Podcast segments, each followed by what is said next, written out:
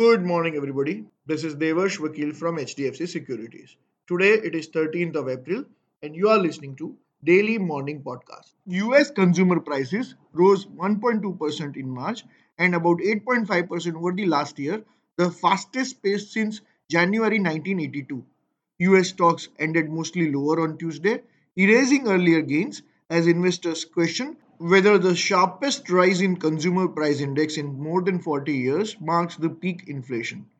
India's industrial growth, as per I I P, ended up one point seven percent in February from one point five percent in January. Though the industrial output increased at a greater rate in February than in January, the rate of expansion remained subdued.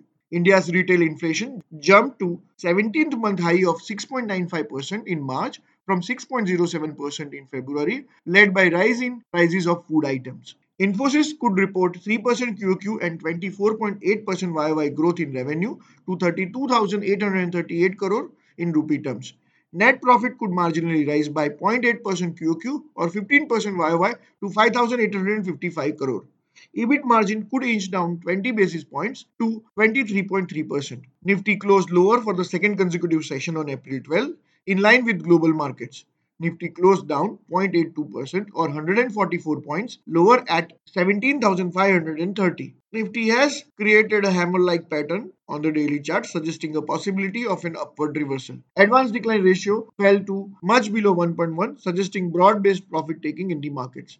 Nifty now could remain in the seventeen thousand four hundred five to seventeen thousand six hundred one band for the near future. That's all for the day. Investment in securities is subject to market risk. For detailed disclaimers, do visit our website w w w dot h d f c s e c dot com. Thank you for listening in and have a profitable day ahead.